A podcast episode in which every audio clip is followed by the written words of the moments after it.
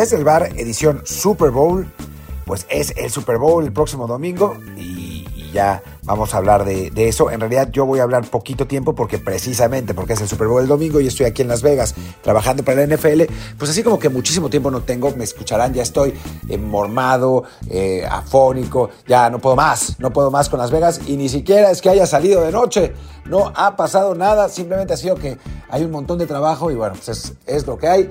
Eh, y bueno, yo soy Martín del Palacio, eh, me acompañará Luis Herrera. Eh, ahora vamos a hacer uno de estos episodios donde yo hablo primero, después habla él y con eso lo, lo cerramos. Y bueno, pues voy a hablar yo un poco más allá del partido, o sea, si quieren que, que escuche del partido, escuchar del partido, perdón, en mi opinión, pues pueden entrar a Mundo NFL eh, y ver Trenson. Ahí he hablado extensamente del juego. Eh, también el, el, podcast de Trenson está en Spotify, así que en Spotify, Apple Music y todas esas que también, en las que también está eh, desde el bar, pues también pueden entrar ahí, pueden escucharlo, ¿no? ahí, ahí está mi cobertura. Yo les quiero hablar un poco de pues, mis, experiencias ¿no? en, en, en, Las Vegas. Va a ser un, va a ser un episodio cortito. Eh, es una ciudad rarísima. Yo nunca había estado. Había estado una vez cuando tenía 17 años, pero pues no es lo mismo, ¿no? Y además fue hace, fue hace ya tiempo. Ahora no sé, es, es, una ciudad, habrá seguramente algunos de ustedes a los que les gusta, a mí no demasiado, me parece muy loco la cantidad, o sea, es, es muy impresionante la cantidad de edificios que hay, las construcciones y, eso, pero es es todo como medio falso para mí, ¿no? O sea, tienes a la Torre Eiffel junto a la Estatua de la Libertad, que además son hoteles, tienes, eh, yo, yo, me estoy quedando en el Caesars Palace y está todo eh, ambientado como si fuera romano, y está el Venetian, que está como veneciano, eh, y, y, bueno, está el Wynn y el Waldorf Astoria, que son, pues, hoteles de todavía más alto calibre, que son así lujosísimos, todo el mundo jugando, es, es, muy loco eso también. Eh, la gente, pues bueno, para eso viene, ¿no? Pero yo, yo nunca he entendido muy bien el, concepto de, de, ir a un lugar a perder dinero. Porque pues eso es en la práctica lo que pasa, ¿no? O sea, salvo que seas un profesional, pues vas a perder dinero. Pero se ponen un límite y se la pasan bien, ¿no?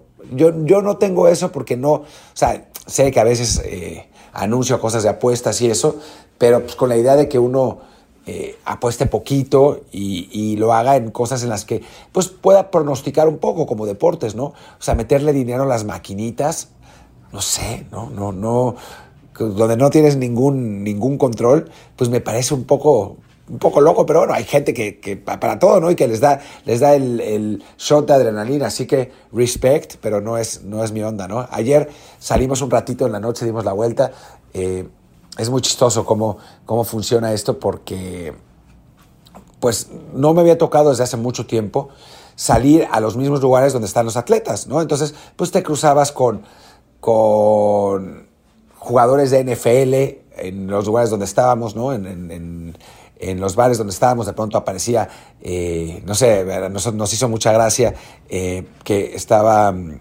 Nosotros estábamos sentados en un lugar y al lado estaban sentados unos cuates con tres chavas, ¿no? Eh, y de pronto pasa Michael Irving, que además no es un jugador activo, ¿no? Es un jugador famoso, que además es comunicador ahora, pero, eh, pero no es un jugador activo, ¿no? Pasa Michael Irving con su entourage, que iban rumbo al antro, y le dice a uno de, sus, de los cuates con los que va, llévate las chavas. Va y les dice, vengan con Michael Irving. Y las chavas dejaron a los cuates con los que estaban para irse con él, así de inmediato, ¿no? Y bueno, imagínense si, si se hubiera tratado de, de otros eh, jugadores. Ahora estoy pensando. Ah, claro, pasó Russell Wilson. Ese, me acordaba que, que, había un coreback importante que había pasado, pues se me, se me había ido el avión cuál. Russell Wilson pasó también. O sea, ah, es muy loco. O, bajarse en el hotel y encontrarse a Tyreek Hill así de una, eh, que, que además es Digo, si, si Tyreek Hill fuera futbolista, yo ya me estaría quejando que es demasiado chaparro, porque, porque mire, ¿qué será? Unos 78, ¿no? Que bueno, para efectos normales no es chaparro, pero para fútbol americano, que son unas moles, sí, ¿no? Pero aún así es, es uno de los mejores del mundo. Eh, después pasó Baker Mayfield, que tiene eh, pues cuerpo de Alexis Vega, esa es, la realidad. Digo, de, estatura está mucho más alto, pero tiene cuerpo de Alexis Vega. Eh, pasó, no, no, nos pasó la típica de que íbamos bajando del elevador y vimos a una rubia alta, súper guapa, y eh, que yo iba con Karim Ruiz y los dos nos quedamos así como wow y volteamos a ver al, al marido y era un, un, uno más chaparrito así como menos y un segundo eh un segundo pensamos la típica de cómo puede ser hasta que nos dimos cuenta que el marido era Drew Brees el, famoso coreback de los, ah, de, los New Orleans Saints de antes. Entonces, bueno, pues es eso, ¿no? Son, son esas experiencias muy locas de, encontrarse con jugadores, de, verlos en la vida cotidiana, eh, que, que, normalmente uno, uno no lo hace. Eh, y, nada, la, verdad es que ha, estado divertido, ha estado interesante esto de, estar en Las Vegas, porque además a diferencia, por ejemplo, de los otros Super Bowls en Arizona, en Los Ángeles, etcétera, aquí todo está en el mismo lugar, ¿no? O sea, está el, strip que se llama, la calle principal, que además es más o menos lo único que vale la pena de, Las Vegas. Me dicen que hay otras zonas, pero que están lejos. Eh, y y entonces, pues todo el mundo está acumulado, ¿no? Uno se cruza todo el tiempo con jugadores, con, con famosos, etcétera, ¿no? Pasó un, un rapero que, eh, Mariano Sinito, que es uno de mis co-conductores en el, en el programa de Trend Zone, que le encanta el, el, hip hop, dijo, ah, pero es que ese es tal. Yo no tengo idea de quién era, pero así, ¿no? O sea, con, eh, lado a lado con, con famosos. Una, una semana, pues la verdad es que interesante en, en ese sentido. Eh, más allá de que, pues como le dije, ¿no? Las Vegas no es como mi lugar favorito, no es, no es un sitio donde yo iría de vacaciones yo mismo, ¿no? O sea, mi, mi onda es más de ir a la playa y estar tranquilo y no, no meterme a esto. Pero, bueno, eh, eh, obviamente hay gente a la que sí, y pues para ellos la verdad es que esta semana debe ser como, como un parque de diversiones constante. Y sobre el partido, bueno, como lo dije, lo vamos a hablar en Trenson. Eh, lo digo, lo, hablé en Trenson ya, yo creo que van a ganar los Chiefs, me parece que son un mejor equipo, y creo que la experiencia, no, sé si mejor equipo, pero tienen el mejor coreback, tienen mejor head coach, y creo que la experiencia de un equipo que lo ha ganado tanto, eh, pues va, va, a pesar a final de cuentas, ¿no? Pero bueno, los Niners son también un equipazo, así que creo que va a ser parejo y que realmente a final de cuentas, si ganan ellos, tampoco sería ni muchísimo menos una sorpresa. Y pues ya está, eh, va a haber un juego de NFL en Madrid en, el que pues, yo participé en la organización bastante activamente y en la, en la difusión. Es, es un orgullo que, que, se haya podido hacer finalmente, es un orgullo que Mundo NFL, el, digamos la plataforma de NFL oficial en español que yo dirijo, eh, haya tenido pues tanta influencia y tanto que ver. Eh, nos, nos, mencionó incluso el, el vicepresidente eh, de NFL International, Peter O'Reilly, que fue el que hizo el anuncio en Madrid. Así que pues ha sido una, una semana padre. Eh, que, la verdad eh, me ha divertido. Aunque sinceramente quiero también ya que sea el partido y poderme regresar a mi casa porque ha sido súper intensa. Eh, jornadas de 10 horas de trabajo. O sea, aquí uno 10 o 11 horas de trabajo no, no parece, ¿no? Pero me ha tocado días de hacer cuatro shows seguidos de distintas cosas, porque además obviamente ha seguido desde el bar, el podcast de la selección, así que además de los shows de NFL y de las participaciones como invitado en shows de, otra gente relacionada con el Super Bowl, eh, me ha tocado hacer pues, mi trabajo normal eh, de diario, ¿no? Entonces, pues sí, obviamente no cambiaría esto por nada, ¿no? Pero son madrizas y pues llega un momento en el que uno ya quiere regresar a su casita. Además, después del Super Bowl tengo vacaciones, así que eh, eso también es un, un, incentivo para que ya darlo todo el, el domingo y, y, pues nada, que, que sea un, un buen partido, divertirnos ahí y, volver a la normalidad. Yo creo que el lunes no, no, voy a estar, o sea, no sé si Luis va a hacer episodio, yo me parece que voy a estar viajando todo el, todo el día, así que seguramente el, primer episodio de la semana lo tendremos el martes, pero pues vamos a estar como siempre ahí, al pie del cañón. Y ahora los dejo con Luis para que les platique sobre el partido, algo un poquito más formal, me imagino. Chao, chao. Gracias Martín. Y sí, ahora hablemos un poquito ya en lo deportivo y en las inversiones también que se pueden hacer del Super Bowl. Eh, ya ustedes escucharon lo que fue la experiencia suya. Me llama la atención cuando menciona que todo está en el strip ahí en Las Vegas. También es así que la carrera de Fórmula 1 también pasa por ahí. Curioso que una ciudad, pues entre comillas, tan pequeña o que no tiene tanta variedad, sea ahora mismo pues el epicentro del, del deporte en muchos aspectos, ¿no? Tienen ellos NFL, tienen el ¿cómo se llama? La Fórmula 1. Les va a llegar también equipo ya de, de béisbol que se robaron también a los Athletics de Oakland, igual que a los Raiders. Y tienen también en la NBA ya este, algunos, este, que fue Juego de Estrellas, seguramente van a tener también franquicia NBA muy pronto, tienen una de NHL, etc. Pero bueno, una experiencia muy simpática la que está teniendo Martín ahora en la ciudad. Yo no le creo mucho eso de que, ay, pobrecito, que ha trabajado y trabajado y que no es lo suyo la fiesta y salir. Para mí que estaba simplemente cuidándose las espaldas por si su esposa está escuchando este podcast, pero bueno, no creo que su mujer se quede escuchando también la parte en la que hablo yo, así que no lo estamos echando de cabeza. Pero bueno, hablemos ahora sí un poco del deporte. Como decía Martín, los Chiefs parecen ser el equipo en el que habría que confiar porque, pues él lo decía, ¿no? Está ahí Patrick Mahomes, que puede llegar a ser el mejor quarterback de la historia. Por talento quizá lo sea. Aquí está también la discusión esa de, bueno, ¿quién es el mejor de la historia? No? ¿El que tuvo el mayor pico de rendimiento o el que tuvo la, trayectoria más larga con más títulos? Creo que en ese aspecto Tom Brady todavía es eh, indiscutiblemente el GOAT del, del fútbol americano, pero sí hay que reconocer que ni siquiera en su mayor pico de rendimiento alcanzó lo que hemos visto en algunos momentos de Mahomes, y eso es normal, ¿eh? tampoco alcanzó el mayor pico de Aaron Rodgers, quizá incluso el mayor pico de Peyton Manning, pero bueno, la longevidad y el ganar tantos títulos y, y romper todos los récords acabó haciendo de Tom Brady el indiscutible número uno de la historia. Patrick Mahomes es ahora quien lo está persiguiendo y sin duda, eh, pues ahí va, ¿no? Acumulando para su palmarés, lleva ya dos títulos de Super Bowl. Si gana este, sería el tercero en siete años, le quedan por lo menos, uno piensa, 10 años de carrera. Pues todavía no sería suficiente para decir ya es el mejor de la historia, aunque esa discusión seguramente se va a tener año tras año, pero ahí va, le empieza a recortar camino. El pequeño detalle es que enfrente están unos 49ers que es cierto, no tiene a Mahomes y su coach no es Andy Reid, que ya es un ganador probado, pero sí tiene un plantel, un roster, creo que en general todo el mundo está de acuerdo, bastante más talentoso que el que tiene el Kansas City, ¿no? O sea, San Francisco, hablamos de que por un lado tiene al mejor tackle izquierdo de la liga, que es Trent Williams, tiene al mejor corredor, que es Christian McCaffrey, tiene un cuerpo de receptores muy bueno con este Tibo Samuel, Brandon Ayuk y algunos más, tiene a Josh Kittle, que también es una la cerrada eh, algunos nos va a gustar, pero yo diría, es mejor que Travis, Kelsey, porque Travis Kelsey es un receptor grande. Casi no hace funciones realmente de la cerrada.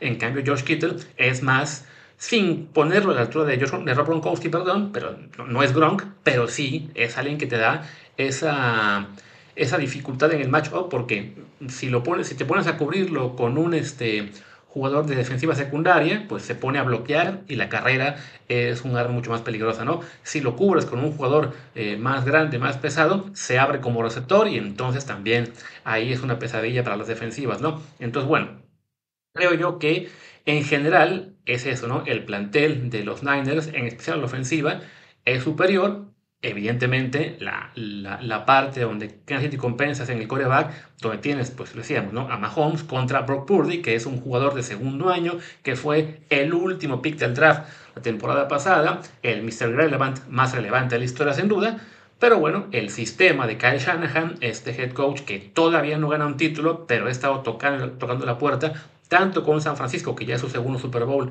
en el que van a jugar, como antes con Atlanta. Él era el coordinador ofensivo en aquella edición en la cual perdieron increíblemente contra los Patriots. Bueno, ahí está. O sea, es, es, es el muy reconocido como una de las mentes más brillantes de la liga. Simplemente no ha podido todavía, pues, el concretar la conquista de un Super Bowl. Pero bueno, a eso le puede pasar, o le pasa en general, a la mayoría de los grandes jugadores y coaches, ¿no? Es raro el que gana en su primer o segundo intento, ¿no? Eh, en el caso de los coaches, habría que ponerse a rascarle para encontrar un head coach que realmente a la primera o segunda oportunidad fuera campeón, ¿no? La mayoría tuvo que picar piedra muchos años, algunos sí llegó un equipo que ya estaba bien armado y lo hizo campeón. Recuerdo, por ejemplo, a John Gruden cuando se fue, si no me recuerdo, de los Raiders a los Buccaneers, que era un equipo armado por Tony Dungy, y bueno, se fue Tony Dungy, llegó John Gruden y fueron campeones.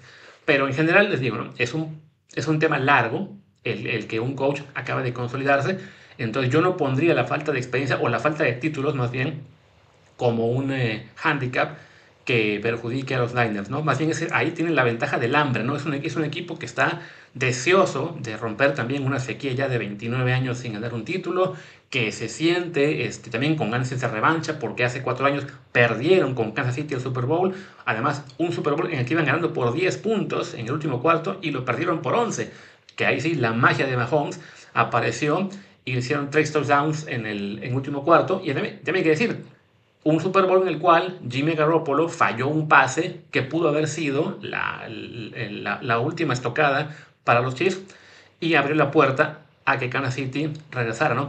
En este caso, con Brock Purdy, decía, ¿no? Brock Purdy no es un coreback élite todavía y quizá nunca lo llegue a ser, pero sí es un coreback que cumple a, a, la perfección lo que le pide Kyle Shanahan. Y de nuevo, ¿no? Al tener un equipo tan redondo a su alrededor, con que el coreback cumpla y no se equivoque, puede ser suficiente, ¿no? Y, no, es que Brock Purdy sea lo que llaman siempre, ¿no? Un game manager como tal, sino lo es, pero no, no, es un, no es un coreback extremadamente limitado. Lo hemos visto en los playoffs, que cuando hay que correr, se escapa y le, le sorprende las defensivas, ¿no? Es un coreback que además ha sido muy preciso, ¿no? Que no, que no falla en sus, en sus pases, que no comete muchos errores, aunque sí le ha pasado. Y aquí hay que tener cuidado porque Mahomes difícilmente va a cometer uno. Pero que vaya, ¿no? O sea, el, si lo ponemos en términos del Madden, Mahomes sin duda, pues obviamente es el 99 de la liga, eh, en cuanto a rating me refiero, Brock Purdy ahora mismo al nivel que está jugando quizá es un 85, 86, que no está nada mal, francamente, ¿no? A lo mejor exageré un poquito y algunos dirán, no, no, es un 80, 82, bueno, puede ser, pero a su alrededor, insistimos, ¿no? Hay una ofensiva mucho más sólida que la de Kansas City que si bien tiene armas interesantes, el caso evidentemente ¿no? de Travis Kelsey, que yo siento que ya empezó su declive, no es el mismo Kelsey otros años, tiene a Isaiah Pacheco, que el corredor va a ser probablemente ahí el mejor respaldo para Mahomes este año, una línea ofensiva cuyo interior es bueno, pero paren de contar, ¿no? O sea, el cuerpo de receptores la verdad es que está muy flojito, han tenido un montón de drops este, este año. Eh, su, el, que ha recibido más atención es Kadrius Tony, pero no por cómo juega, sino por equivocarse dentro y fuera de la cancha.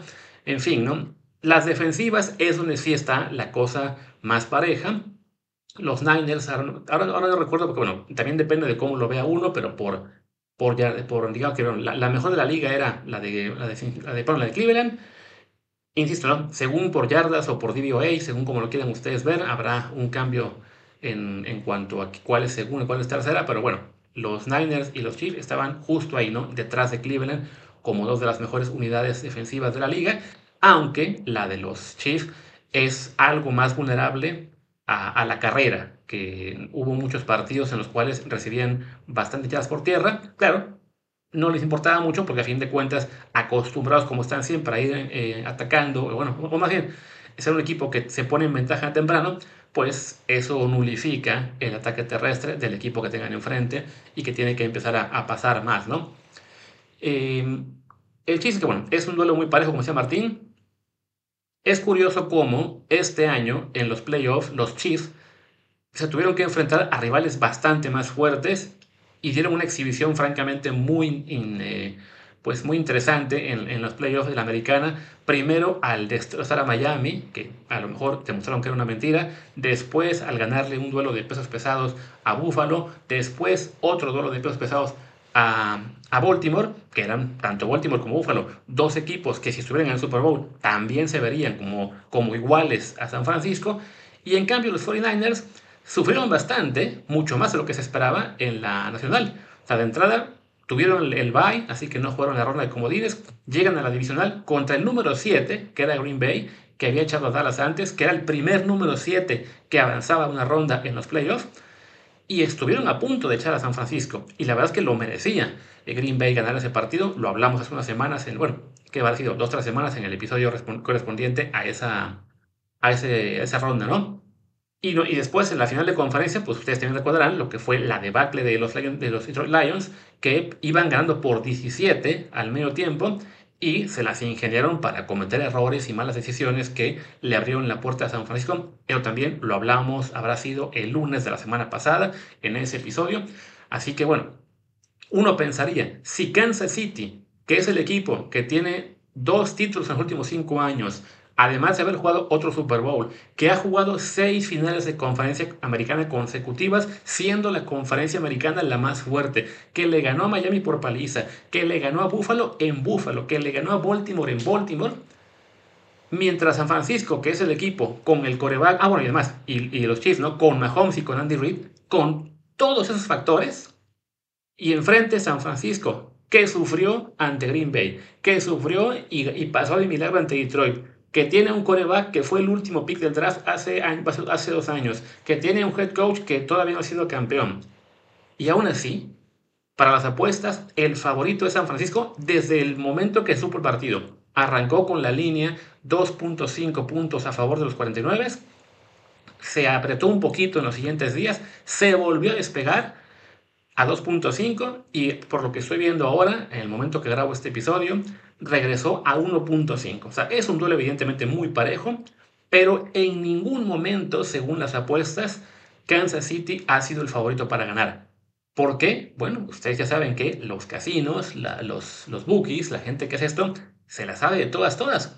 Y para ellos ha sido todo este periodo la, la clave para generar ahí apuestas, el poner a los 49ers como un poquito arriba, también invitando a que la gente se vaya con todo por Kansas City y aún así no han logrado mover la línea. Entonces, bueno, yo también tiendo a decir, como, como decía Martín en el episodio hace unas semanas, de que no hay que minimizar a Mahomes, que no se puede uno confiar ante los Chiefs, pero a fin de cuentas, los 49ers también, pese a traer un equipazo, se las han arreglado para sobrevivir dos partidos de playoff jugando a, pues, no medio gas, pero mal, en algunos aspectos, teniendo que regresar, mostrando esa fortaleza mental, digamos, ¿no? Para, para volver de un partido que estaba perdido.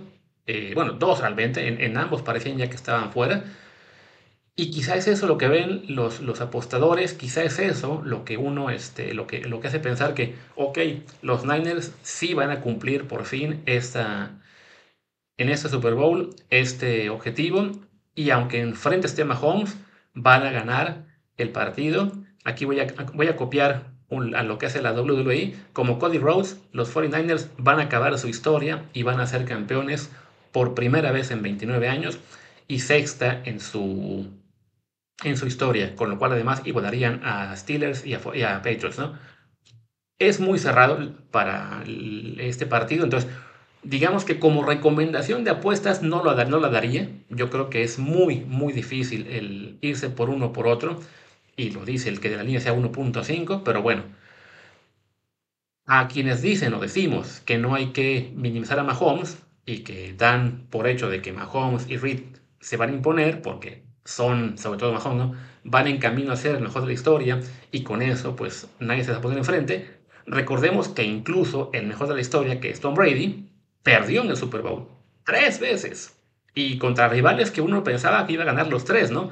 Dos veces contra los, los Giants de Eli Manning, una vez contra los Eagles de Nick Foles, que nadie sabe todavía cómo lo hicieron para ganar ese partido.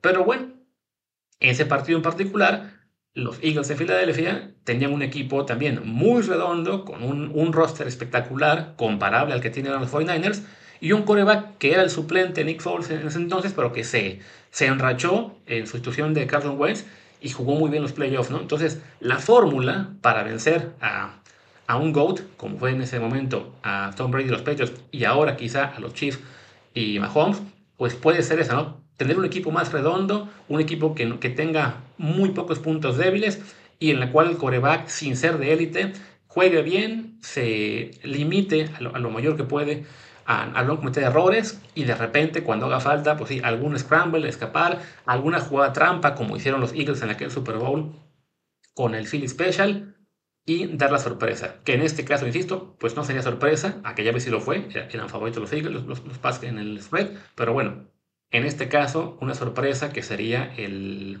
No, esperen, ahora que recuerdo, creo que los Eagles sí eran ¿cómo se dice? Este, estaban arriba en el spread, porque yo aposté aquella ocasión a los Pats a que cubrían y cubrieron. Entonces sí, pero bueno, el chiste es que este juego es tan parejo que aunque creo que los 49ers lo van a sacar, es eso, ¿no? Es, es un creo. No, no puedo decirles que, que se la jueguen eh, apostando ya sea en, en un casino o con sus amigos. Está realmente parejo y bueno, qué bueno porque así podemos esperar un, realmente un espectáculo que valga la pena, que no es el caso en todos los Super Bowls. Ya para cerrar, si sí quisieran ustedes invertir un poquito en la diversión, les voy a recomendar que vayan a mi Twitter, LuisRHA, y le den clic, por favor, incluso si no quieren apostar, pero solamente por echarme la mano, denle clic a los tweets que estoy haciendo y también RT y like y todo lo que ustedes puedan, a los, a los tweets que estoy haciendo de mi colaboración con la página Apuestas Deportivas, arroba apuestas de, porque ahí está el link a un artículo con igual todo el detalle de este Super Bowl y también con algunos picks, algunas apuestas, algunas props interesantes. O sea, una que me gustó mucho es la de si habrá un corredor de cualquier equipo que alcance las 100 yardas en este partido. Uno pensaría que sí, pero bueno, ahí en ese artículo les explico por qué no está tan sencillo como uno creería. Y también les pongo recomendaciones al Money Line, a si habrá X número de receptores que vayan a conseguir al menos una recepción, etc. Está bueno el artículo, así que por favor échenme la mano, vayan a Twitter, denle retweet, denle like, denle clic al artículo y así pues ayudan a que este proyecto desde el bar, aunque sea con un patrocinio externo, pues también vale la pena eh, ahí echarnos esa, esa manita. Y pues nada, ya terminamos. Como decía Martín, él va a estar viajando el lunes, así que será una semana complicada, porque bueno, él viaja el lunes, yo tengo que tomar un tren tanto martes como jueves, el miércoles estaré en una visita a un sitio histórico importante, entonces va a ser eso, complicado, seguramente tengamos que aplicar la fórmula de los, de los episodios eh, en voces por separado, pero bueno, vamos a hacer todo lo posible por no quedarles mal y tener más o menos una dosis de contenido similar a la de todas las semanas. Por lo pronto, pues, me despido. En nombre de Martín, Martín Palacio, que su Twitter es arroba martindlp. Yo soy Luis Herrera, el mío es arroba luisrha. El del podcast es desde el bar POD, desde el bar pod. En Telegram estamos como desde el bar podcast. Muchas gracias y hasta la próxima.